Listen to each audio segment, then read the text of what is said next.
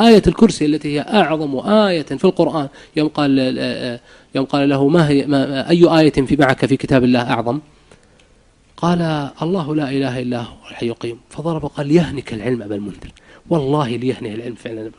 أنا أول ما قرأت هذا الحديث كنت أقول في نفسي يعني لو سألني أحد السؤال ربما أقول يعني مثل الآيات اللي فيها جمال تصوير إبداع بياني مثلا مثل مثل وغيض الماء وقضي الأمر واستوى مثلا، أو مثل آية الدين فيها تنظيم للحقوق أو أو نحو ذلك. يعني كيف استطاع أبي أن يدرك أن أعظم آية هي آية الكرسي؟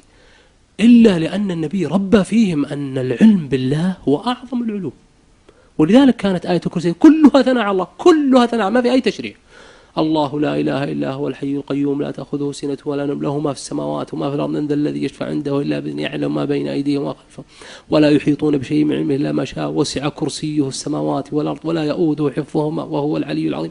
كلها ثناء على الله، أوصاف الجلالة الإلهية.